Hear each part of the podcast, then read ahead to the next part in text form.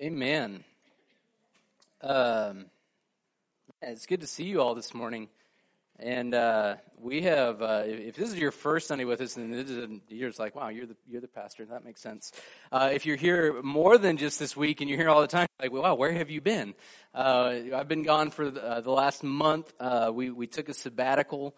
That you graciously made possible for us. we drove a little over 6,500 miles in our in our endeavors in the four weeks. Um, touched, I don't know, I think 19 states. I can't remember. Um, but the the pinnacle of that is uh, we were uh, we were finishing up school. So Jasa finished a seminary or a pastor's wife certificate, and I finished my my doctorate in ministry. And um, so I just have a little. Stop, stop, stop, stop. So, uh, I do have something for you all, though. So it says the Alumni Association of New Orleans Baptist Theological Seminary with the full realization that higher education is attained by students through the love and devotion, encouragement and inspiration, the loyalty and the sacrifices of family and friends, this certificate of appreciation is hereby awarded by Zane Officer to Libby Baptist Church. I don't know what we're going to do with it, but it's for you all. Um, I don't know. You can pass it around from week to week. Um, but, but yeah, it, it, was a long time in, in doing it, but it really, um, without y'all, it, it doesn't happen. Uh, it wasn't just it wasn't just me reading after the kids go to bed every night for however many years that was. Um, it, uh, so Ezra, our our seven year old, has informed me that I'm not a real doctor because I can't give you medication. So he's he's not wrong. So I, don't worry about it going to my head. I have plenty of people at home that are just, they're not even going to let it get there. Uh, but this morning uh, we are starting into the letter or the book of Second Timothy. Uh, so before uh, we finished up at the end of April, we finished up First Timothy. We're we're jumping into Second Timothy this week.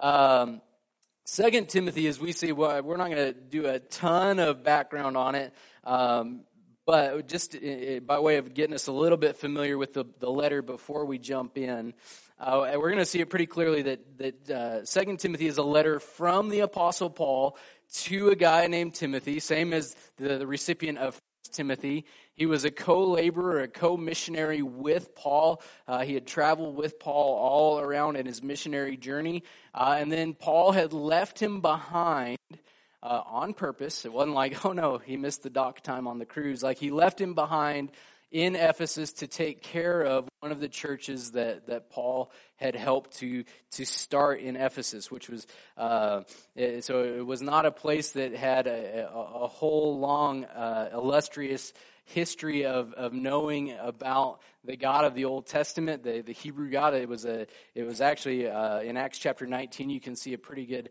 uh, overview of, of what was going on in Ephesus. It was uh, the hub of a city that that was devoted to a, a Greek goddess. Uh, and, and, and the silversmiths there like had they had a thriving, booming business in making idols to this other god. And in the midst of that, there's this church that starts in Ephesus. Paul tells Timothy to stay there, establish the church. And then we get these letters from Paul to Timothy that are encouraging him in his role in staying in Ephesus and building up the church. Um, a little side note this is so second timothy is paul's last letter that he writes uh, so of all the, the pauline letters if you want to say that in the new testament and there's 15 of them uh, second timothy is the final letter that paul writes and he writes it from prison. Uh, you go, well, didn't he write First Timothy from prison? He kind of wrote First Timothy from house arrest, and he writes Second Timothy from like prison.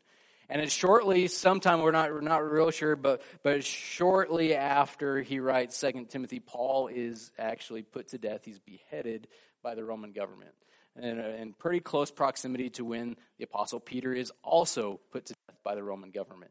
Uh, and so so we're getting the last recorded letter of Paul to Timothy or to anybody else. Uh, and you would expect, right, if Paul's in prison, prison's horrible in the first century. I can't imagine it's really great now either, uh, but it's really horrible in the first century. Um, if you ever have the chance to go to Rome, you, you, can actually like go down into where the prison is, and it's, it's basically like you think prison like with with with cells and, and nice like amenities like a toilet in the corner. Um, in, in this prison in Rome, it is hewn out of like rock in the ground, and it has like a hole, and they would just drop them into this hole in the ground.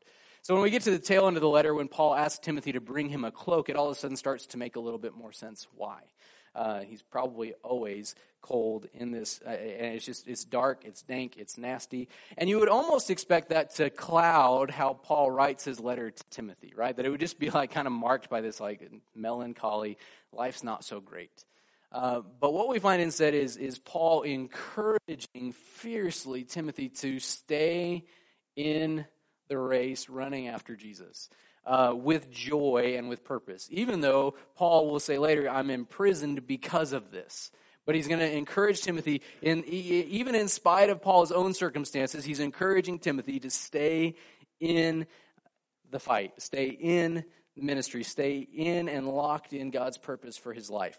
So we're going to look at this morning 2 Timothy chapter 1 verses 1 through 7. This is Paul, an apostle of Christ Jesus, by the will of God, according to the promise of the life that is in Christ Jesus, to Timothy, my beloved child. Grace, mercy, and peace from God the Father and Christ Jesus our Lord. I thank God, whom I serve, as did my ancestors, with a clear conscience, as I remember you constantly in my prayers night and day. As I remember your tears, I long to see you, that I may be filled with joy. I am reminded of your sincere faith, a faith that dwelt first in your grandmother Lois and your mother Eunice, and now, I am sure, dwells in you as well. For this reason, I remind you to fan into flame the gift of God which is in you through the laying on of my hands.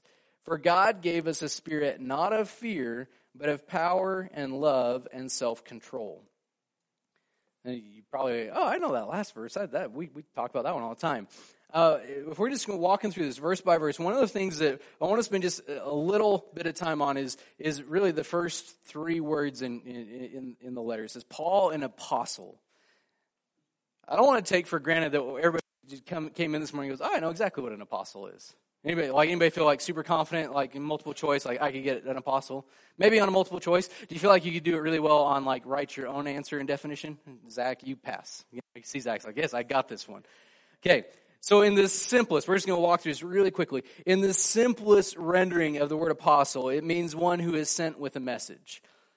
However, we're going to get it slightly more complex because uh, one of the reasons why we're spending a little bit extra time on this is, is that there are, maybe not so much in Libby, but, but even people traveling into Libby in the summertime, we see it at times, people who call themselves apostle so and so. Uh, or it will be it will be publicized as apostle so and so is coming to do a, a, revival, or coming to do an evangelistic outreach, or apostle so and so, or you turn on I don't know if you watch Christian uh, Broadcasting Network, Trinity Broadcasting or any one of those, you might see uh, Apostle so and so, like, you know, their time. You go, what is that? Okay, so in the simplest reading, it's just one sent with a message. You go, oh, well, that seems legitimate.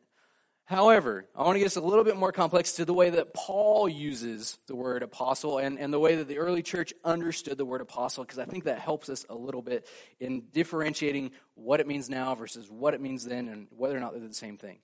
So in Galatians chapter 1, Paul writing to a different set of churches in a different region. In Galatians chapter 1, verses 18 through 22, Paul gives, he's, he's relaying his story. He relays how he came to faith in Jesus, how he encountered, like what he was doing, persecuting the church, and how he encountered Jesus and Jesus radically changed his life. And then he gives the follow up of this is what happened after the Damascus Road right? And so he talks about how for three years he, he was kind of like in the backwaters of nowhere, growing in the faith and, and teaching in, in a church setting, but he wasn't front and center. He wasn't, he didn't immediately launch into his missionary endeavors. But in verse 18, Galatians chapter 1, he says, Then after three years, so three years after Damascus, he says, I went up to Jerusalem to visit Cephas, or who, who's Peter, and remained with him 15 days. But I saw none of the other apostles, except James, the Lord's brother. In what I am writing to you before God, I do not lie. Then I went into the regions of Syria and Cilicia, and I was still unknown in person to the churches of Judea that are in Christ. What's interesting about that is, is if we take the simplest rendering and say an apostle is one sent with a message, then every believer in Christ is an apostle. You're sent with a message. You're sent with the gospel. You are commissioned to go and share the good news of what Jesus has done wherever you go. That's the whole heart of Matthew chapter 28 verses 18 through 20. Go therefore and make disciples. Well, who's to make disciples? Disciples are. What's a disciple? A disciple is a follower of Jesus. Or, so, so if every believer is commissioned as one sent with a message, then it would be weird of Paul to say, but I, I met with Peter, but none of the other apostles. And it's like, so he didn't, he didn't talk to any other believers while he was in, that would be weird, wouldn't it? But instead he says, like, so he is recognizing and writing to the Galatian church, which was not in Jerusalem, right? It's in this other region up and away.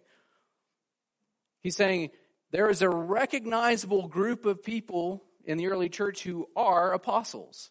Peter being one of them, he says, James, the Lord's brother, is another one. And he says, but I didn't see any of the other ones. So then that goes, okay, well, what, Paul, who are, like, who are they? Right? Like, if Peter is one and James is one, he goes, I didn't see any of the other ones, it would be really nice right there to get a list. Right? I didn't see this guy, I didn't see this guy, I didn't see this guy, I didn't see this guy, I didn't see this guy, I didn't see this guy. Instead, he says, I didn't see any of the other ones. So then, I want us to go into Acts chapter 1.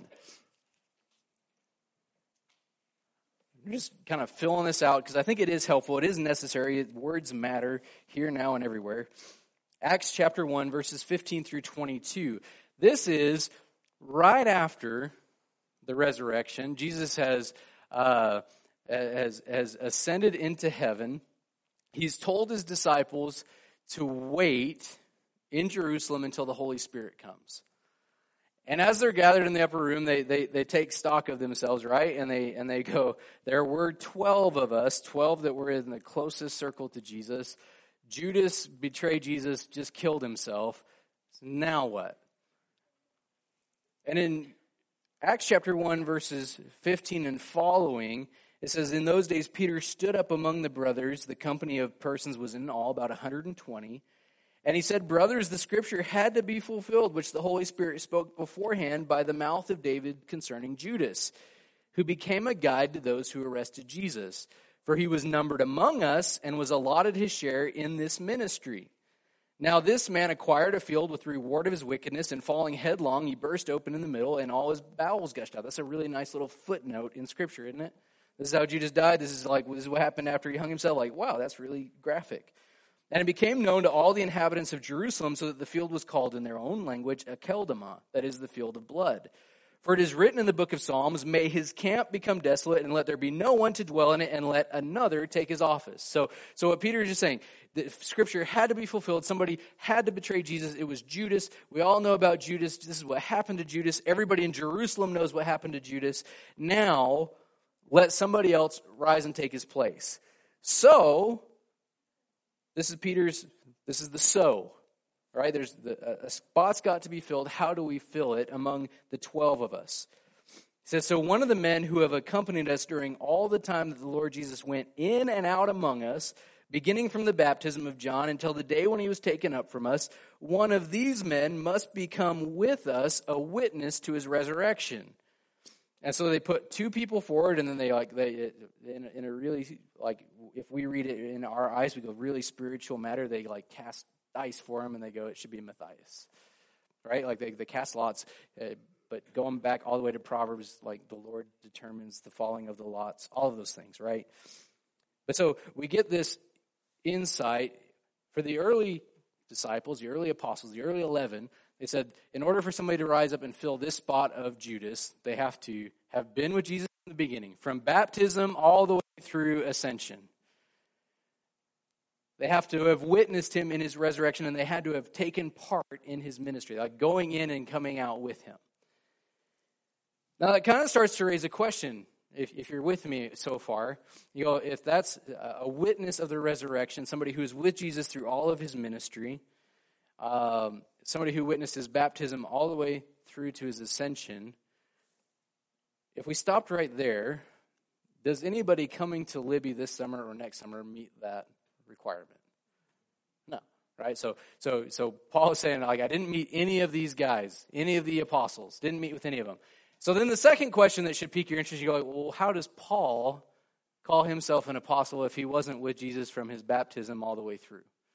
Anybody, anybody immediately have that thought? You know, wait, wait a minute, Paul. You just said you didn't meet with any of them, but now you're calling yourself in Second Timothy, you're saying you were an apostle. Now, we do know that Paul is a witness of the resurrection because on the Damascus Road, Jesus appears to him and speaks to him and says, This is like setting him apart for a special ministry to non Jewish people. And yet, at the same time, he still wasn't with Jesus from the beginning. Now, what I find fascinating about this is if the early church was like, and, and I'm partly going here as well because uh, sometimes we like to poop on Paul because he's like, well, Paul said it, that wasn't Jesus right? Like, well, Paul says all this stuff about um, like current events, but that wasn't like Jesus didn't really speak to that. Now, what would be interesting is if if there was another apostle somewhere in Scripture that would talk about Paul in a way that would reveal, like, what? How did the early church view Paul? So, go to Second Peter chapter three, verses fourteen through sixteen. Okay, so so it, it, Paul wasn't there from beginning to end. Seems like from from stand, some standpoints, people might go, "Well, that seems like he maybe shouldn't be calling himself this."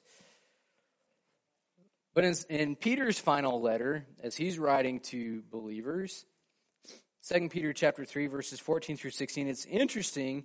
Uh, this would be a, a you would expect, especially in all of the New Testament letters, there is a whole lot of ink spent on correcting errors within the early church.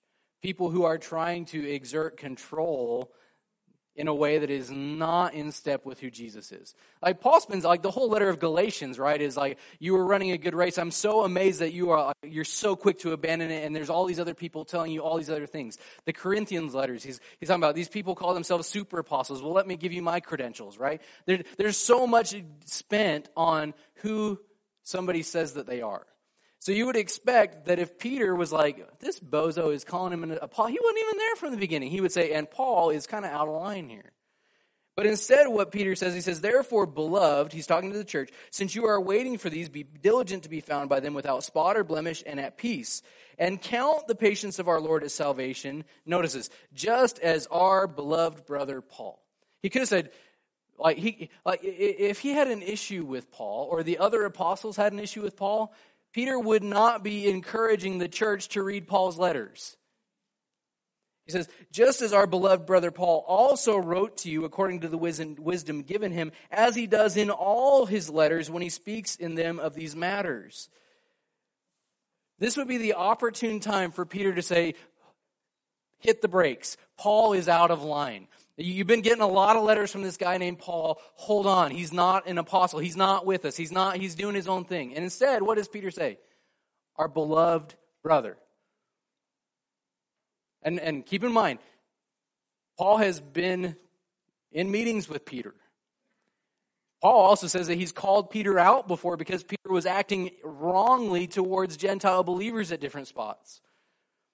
If there was ever a time for Peter to, to set the record straight and say, just a minute, Paul's a lovely guy, but he's not authoritative, it would be about right now, wouldn't it? Instead, he endorses and he says, just as Paul has been writing, I have been writing you, so has Paul been writing you, encouraging you in these things. So then the question might be right after that is, well, are there still apostles today? And, and I would say if here's, here's my personal opinion on this, based off of what we've just looked at and based off of the scope of Scripture. If somebody titles themselves apostle or is okay with somebody else titling them as apostle, it should send up a giant red flag for you in your mind. You go, wait a minute. Because what they are doing is trying to set themselves up and above as more authoritative than God's word and his authority. They're all saying that what I have to say supersedes what you might hear from someone else. What it also opens the door for is notice that the apostles writing in the New Testament are establishing the canon of the New Testament. Like so, so what we now hold as the New Testament in our Bibles, we are saying is, is taken straight from eyewitnesses who worked and lived and, and breathed with Jesus. So that what they are teaching and what they have, what is inspired by God's Spirit, is also inspired by. That's why John can say in his letters, we have seen and we have beheld, like we've touched him with our own hands, right? Like we're eyewitnesses to who Jesus is. But what this would open the door to is if we say, well, there's still apostles and there's still these guys who have authority to speak these things, is, well, God's word could be changing because the apostle said. Scripture is pretty clear that nothing is to be added or taken away from it. So that's why we're spending a little bit of extra time here at the beginning of 2 Timothy. If I lost you, you can jump back on board right about now.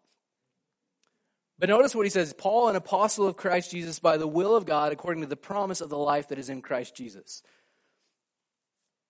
Paul didn't decide on his own to become an apostle or to become a follower of Jesus. In fact, like, like Jesus pretty much like knocked him to the ground, literally, stopping him in his tracks in order to get his attention. I would argue that none of us in this room are invited into salvation apart from the will of God. Like it is God's, and in 1 Timothy we saw this, this idea that Paul says it's a, it's a trustworthy statement. Jesus came into the world to do what? Save sinners. Like this is the highest, like this is this is God's great design. His great desire is to see people brought into his family, to be brought into a right restored relationship with him. It's not just for Paul. You could, you could put your name in there and cross out the apostle part, but, but, but Zane, a believer in Christ by the will of God according to the promise of, of life that is in Christ Jesus. You could put your name there and say, a follower of Jesus according to the will of God. Like, you, you didn't pull a fast one on God and say, like, I'm in the family, you didn't notice, you didn't catch me, I've been here long enough, I've been at the table, you've been feeding me, so I guess you can keep me now. Right? Like, nobody comes in on accident. And in fact, God sets his design and his eyes on saving people. And you go, well, how do you know that? Well, you sang a bunch of songs about it this morning. That, that God made a way intentionally and on purpose to bring people into a right relationship with himself. He did that by sending his eternal son to take on flesh, to step out of glory, to step into humanity, and to live a perfect life to die for us. You know, why did he have to die? He had to die because you and I deserve death. And from, from beginning to end in Scripture, it may be an uncomfortable truth that we don't like to think about, but Hebrews tells us that without the shedding of blood, there is no forgiveness. Because we have departed away from God's right and perfect design and pursued our own agenda, we have stepped into a realm of earning and meriting God's righteous justice. And God, being perfect and holy, cannot be with sinful people. But God, because of his great love for us, makes a way through his Son, inviting us in. And you go, well, if that doesn't demonstrate the will of God to save people, I don't know what else I could tell you. God did not just sit back and go, wow, humanity is really screwed up. I made it pretty good. They messed it up. I guess they'll sort it out. He actively stepped in, engaging a plan of salvation that you and I could not do for ourselves. So, the, the, before we go any farther, the, a great question for you this morning is Have you experienced God's gift of grace through Jesus? Have, have you received this gift of grace that brings life in Christ? Because if you haven't, then most of what else we talk about this morning will make zero sense. When we start talking about the grace, mercy, and peace that come from God, that doesn't come apart any other way than, than through a right faith in Jesus. So then he says to Timothy, my beloved child, and we could again hit the skid brake really quick. He calls Timothy his beloved child, and yet he's not Timothy's parent. Because in Acts, we see that, that, that Timothy has a, a, Greek dad, he has a Jewish mom. A, here in, in verse 5, his mom is named. Her name is Eunice. We don't see anything, named about his dad, but it's like, well, how can Tim, like, that's weird language. But Paul says, to Timothy, my beloved child. He's not, he's not Timothy's biological parent, but he took Timothy in, in, in the book of Acts. We've looked at this before, but he, he takes Paul in as a co laborer, co missionary in the gospel.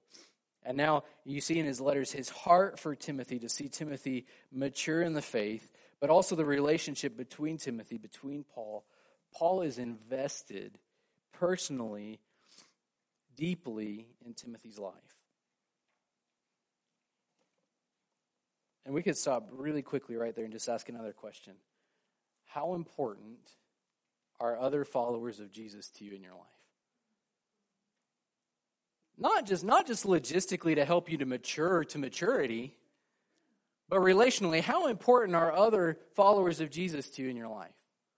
How invested are you in somebody else who also follows Jesus? Does that, does that have any importance to you?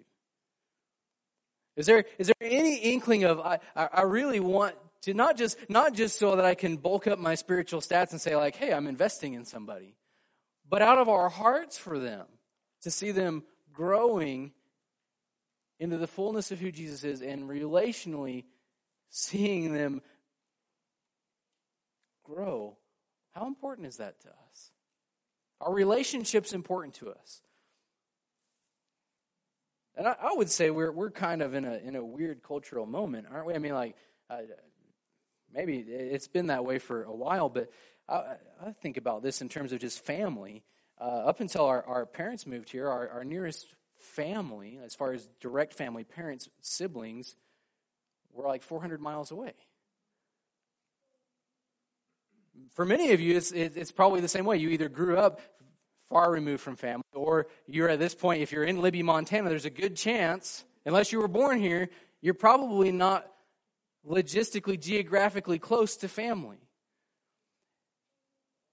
And yet, God's design for us to be in a relationship doesn't go away just because we're away from family.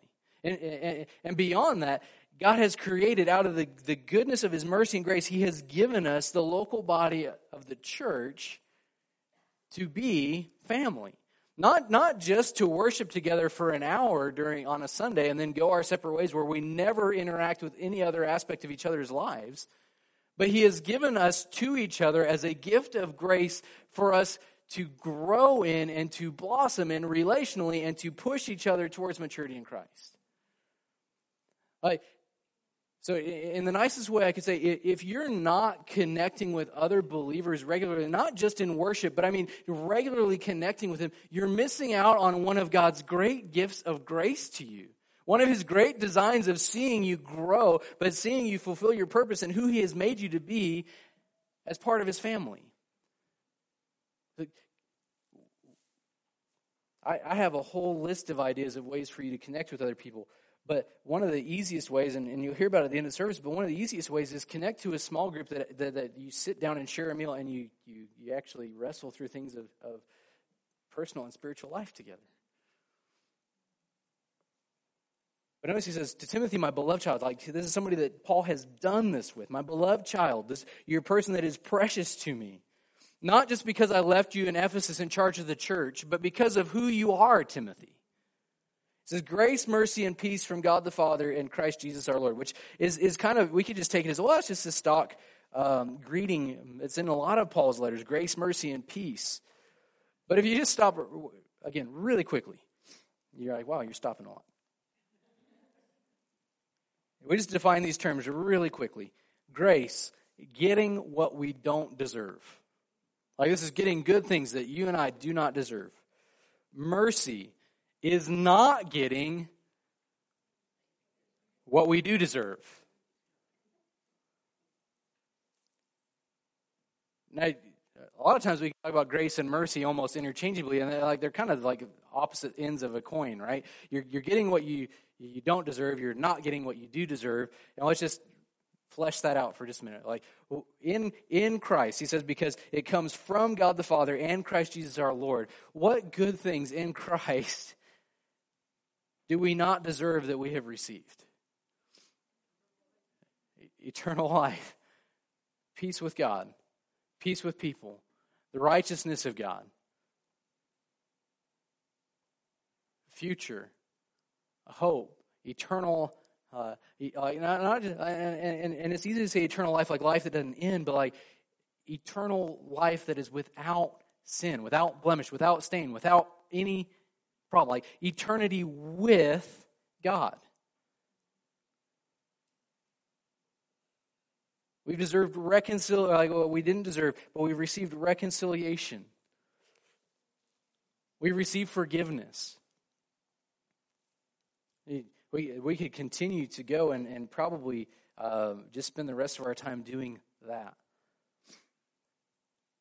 But mercy, not getting what we do deserve. What do we deserve? We deserve eternal separation, the exact opposite of eternal life. We, we deserve eternal separation from the God who made us. We deserve the full weight of God's holy justice for stepping out and away from Him. Our sin deserves brokenness. Brokenness in our workplaces, brokenness in our marriages, brokenness in our parenting, brokenness in every aspect of who we are. That's, that's what our sin deserves. And yet, because of his great mercy, we don't receive all that we deserve. In fact, all that we deserve was laid not on us, but it was laid on Jesus. And, and all that we don't deserve that belonged to Jesus was then given to us by grace. And peace is a right and restored relationship with God. And all of this is rooted in this is this is the, the gift of God in Christ. So one of the things that, that might be a good reflection as you, as you, as you walk away this morning and, you think about this in the days to come is, is how have I experienced grace? How have I experienced mercy? How does God's peace show up in my life because of Jesus? And, and, and, spend a few moments actually really thinking about that functionally rather than just reading it grace, mercy, and peace from God the Father. Okay, next verse. Verse 3 says, I thank God whom I serve, as did my ancestors, with a clear conscience, as I remember you constantly in my prayers night and day. As we come into verses three through seven, Paul is going to he's to lay out three uh, remembrances, three things that he remembers. The first one you see here is he says, "I remember you constantly in my prayers night and day." But he also says that he, he serves God as did his ancestors, which is kind of an interesting phrase because the, Christianity is like brand new when Paul is writing. His ancestors he's talking about is, is, is the Israelites who followed God in faith. Uh, so Christianity is not just this brand new thing, but it's also a fulfillment of all of God's promises in the Old Testament. All of God's work in and through his people in the Old Testament is now fulfilled and seen carrying over into the new. He says he does it with a clear conscience, which is a requirement of deacons in 1 Timothy chapter 3. He says they must hold to the faith with a clear conscience. Right? And he says, I do this. I serve God with a clear conscience. And he says, as I remember you constantly in my prayers night and day. He could have just said, I constantly remember you in my prayers, but then he goes on to even like solidify. He says, all the time, night and day, unceasingly, Timothy, I pray for you. I'm reminded of you. I remember you constantly. And again, we're, we're, we're talking about this, the importance of Paul and Timothy's lives together.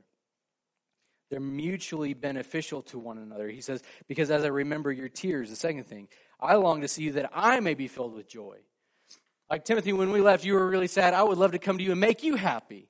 But he says, I, I, I remember your tears and I, and, and I long to see you because it fills me with great joy to be with you. It's not just Timothy gets all, like, he's not just a leech on Paul and he gets everything, and Paul is like, wow, that was draining.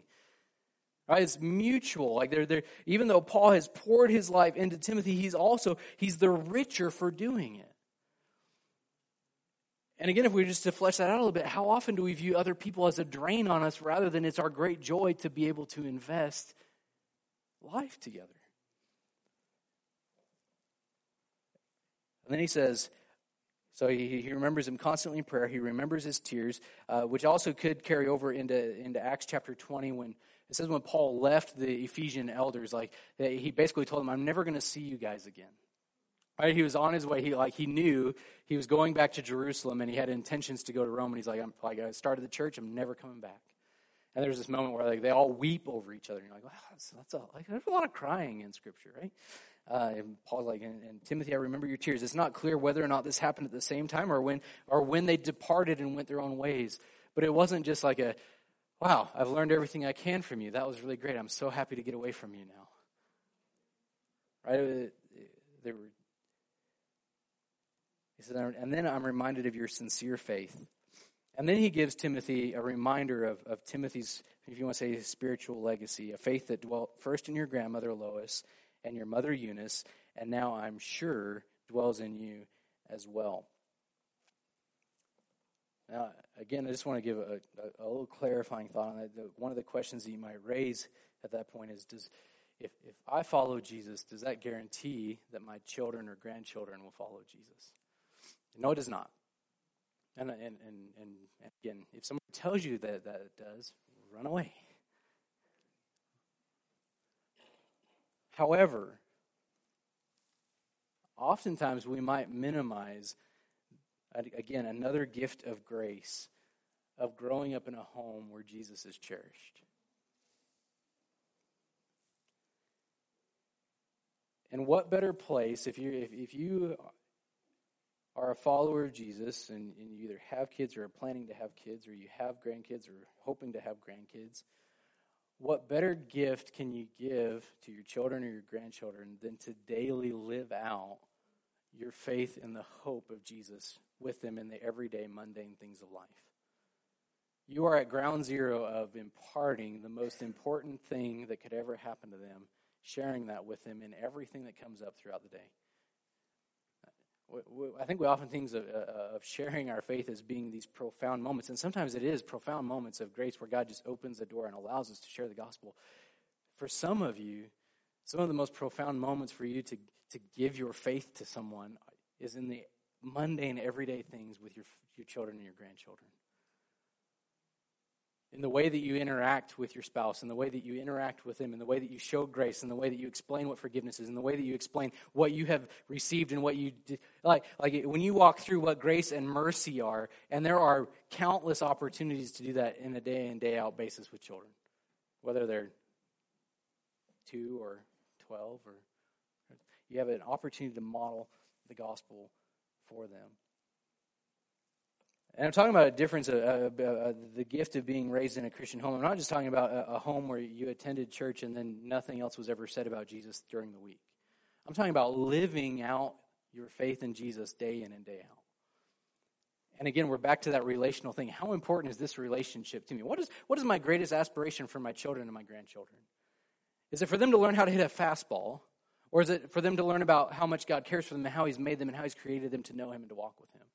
Is it for them to get a good, good, good grades on their report card so they can go to the nicest school or they can do this thing or they do this thing? Or is it so that they would know how to fix a car so they can be a mechanic and live out their dream of having a job and supporting a family? Or is it teaching them what it means to follow Jesus with their whole heart? I'm not saying like you don't teach them how to hit a fastball. I'm not saying you don't you don't encourage them to do their best in school. But what is most important to you? What is your highest aim and your highest value for your children, your grandchildren, your nieces, your nephews? What, like, what is the thing that you most want them to be? And honestly, sometimes we might just look at them and go, I just don't want them to be in jail someday. Aim higher.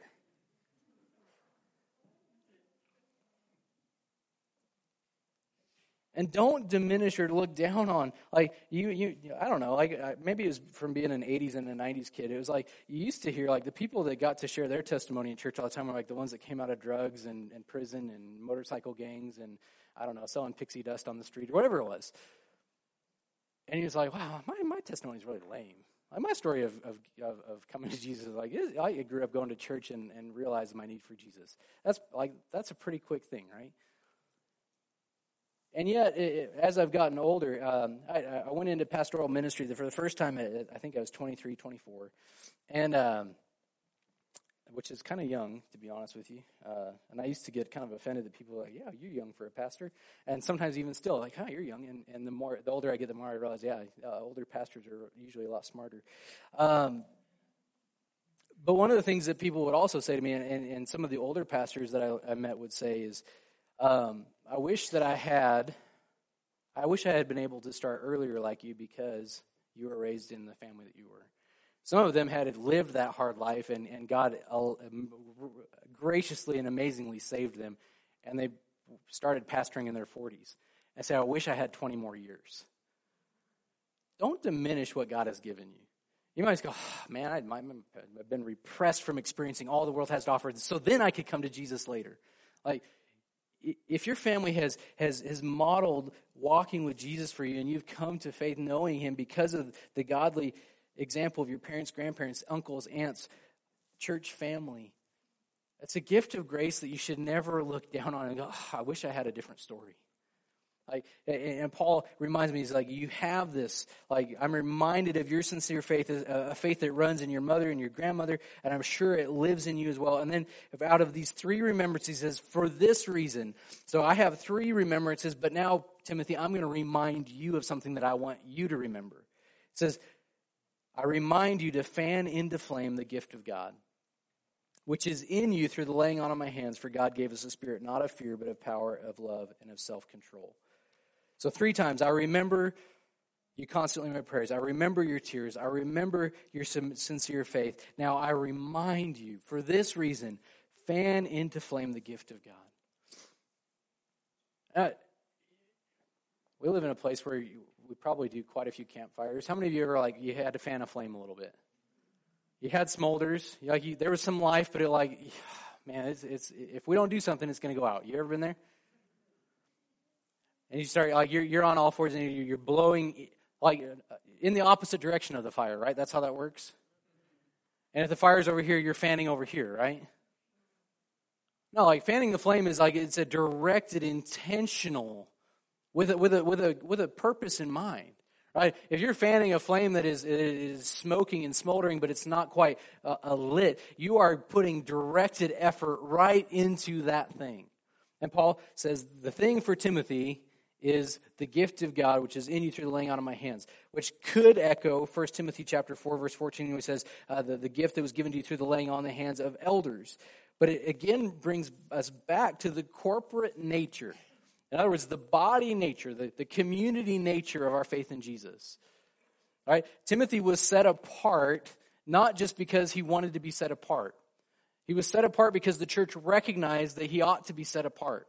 And now Timothy, uh, uh, Paul is encouraging him to keep that in mind and to fan into flame what he is doing. Not to grow cold, not to grow complacent, not to just sit back and watch it dwindle, but to see it alive and consuming. And then he gives a rationale for it. He says, Because God didn't give us a spirit of fear, but of one of power and love and self control.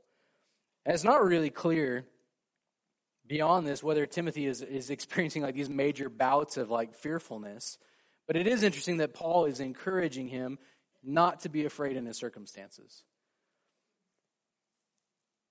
And it draws our attention to the fact that uh, we can look at a lot of biblical characters, biblical personalities, and we can assume, wrongfully so, that, that, that walking a life of faith was just, it just came natural and it was easy for them. If it came easy for them and it was just natural, it would be foolish of Paul to, to spend ink and paper to say, hey, by the way, fan into flame because you're not to be fearful. Like if he was just confident that this comes easy to Timothy, he would spend his time telling him to do something else. Not to be intentional about using the things that God has given him. The idea of fear here is, is one who runs away from battle or to be a, like to be a coward. So he said, God didn't give us a spirit of cowardice that runs away but one instead, power of love and self control, one that runs in with control.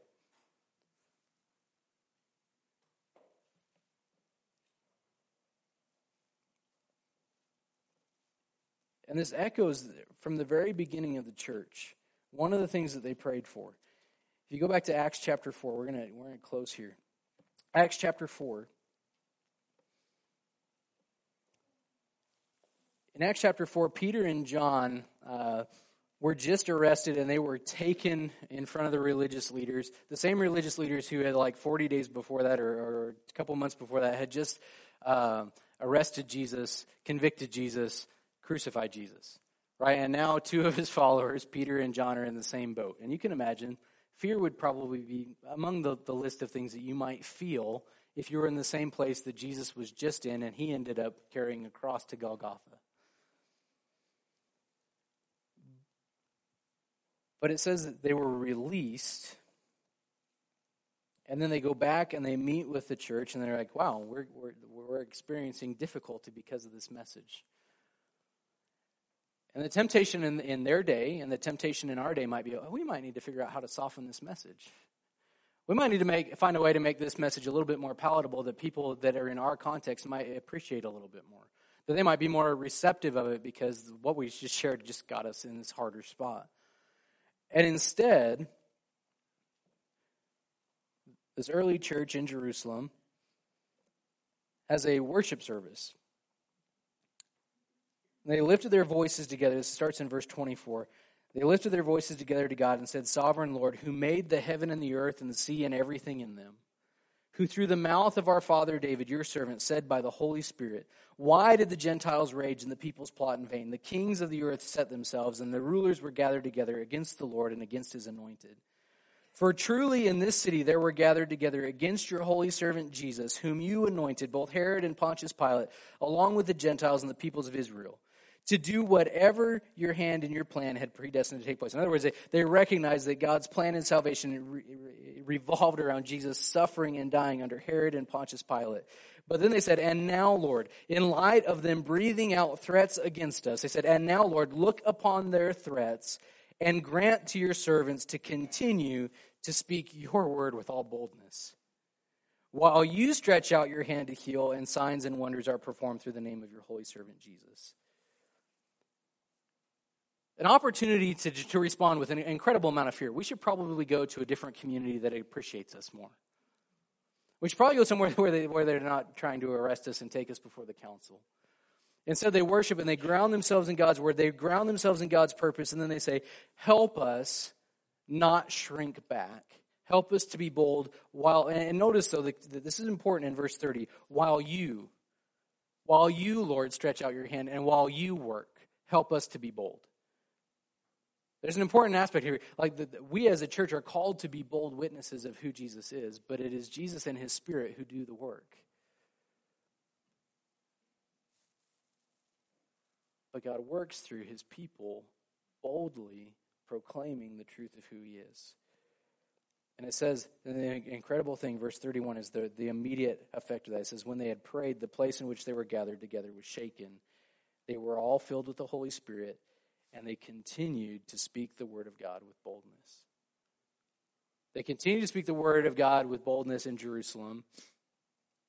If you just survey through the book of Acts, Paul experiences all kinds of hardships, and yet he continues to do what?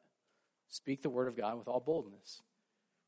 In Ephesus, they, they throw a riot. The silversmiths that build idols to this goddess, they, they throw a riot trying to kill Paul and the early Christians furious that they're cutting into their business, furious that they're cutting into their worship. This is the very place that Paul leaves Timothy, in a place that they're not super stoked to have a church. As in this place, he tells Timothy, fan into flame the gift that God has given you. God hasn't called you to be a coward. He has called you to follow him because he's the one who gives power, love, and self control. Those things don't naturally flow from us. Most of us, if we were asked, would you like to be a little bit more in control of yourself? Right? Yeah, probably would. Would love to not uh, fly off the hammer, um, fly off the handle. Right? Love to, to, to guard my tongue a little bit better. Probably love to, to, to, to direct uh, a loving attitude towards people better. I would love to, to speak in this way to people. I would love to be able to not do this. I would love to not, right? Like when, when we're in control of the driver's seat, more often than not, we go, ah, I wish I hadn't done that. Wish I hadn't done that. Self control is a gift that God gives. The power that he talks about is not a power that we just contrive of ourselves, it's, it's the boldness that comes from him. The ability to love people sacrificially is not one that comes naturally to us. It's not something that we look naturally to do, is how can I die to myself and live for your benefit? Yeah, that's what Paul, that's the reason why Paul says, fan it into flame. This is, this is what this looks like. It doesn't look like this, it looks like this. By God's grace, Will He help us to live boldly for Him, intentionally pouring into one another's lives and the lives of other people, intentionally sharing with boldness the good news of who Jesus is, the grace He's given, the mercy He extends, the peace that is offered through Jesus. But I'll, one last question I would, I would ask you to, to just examine in your life this week. Where is fear showing up in my spiritual life? Where is fear showing up in my in my response to Jesus?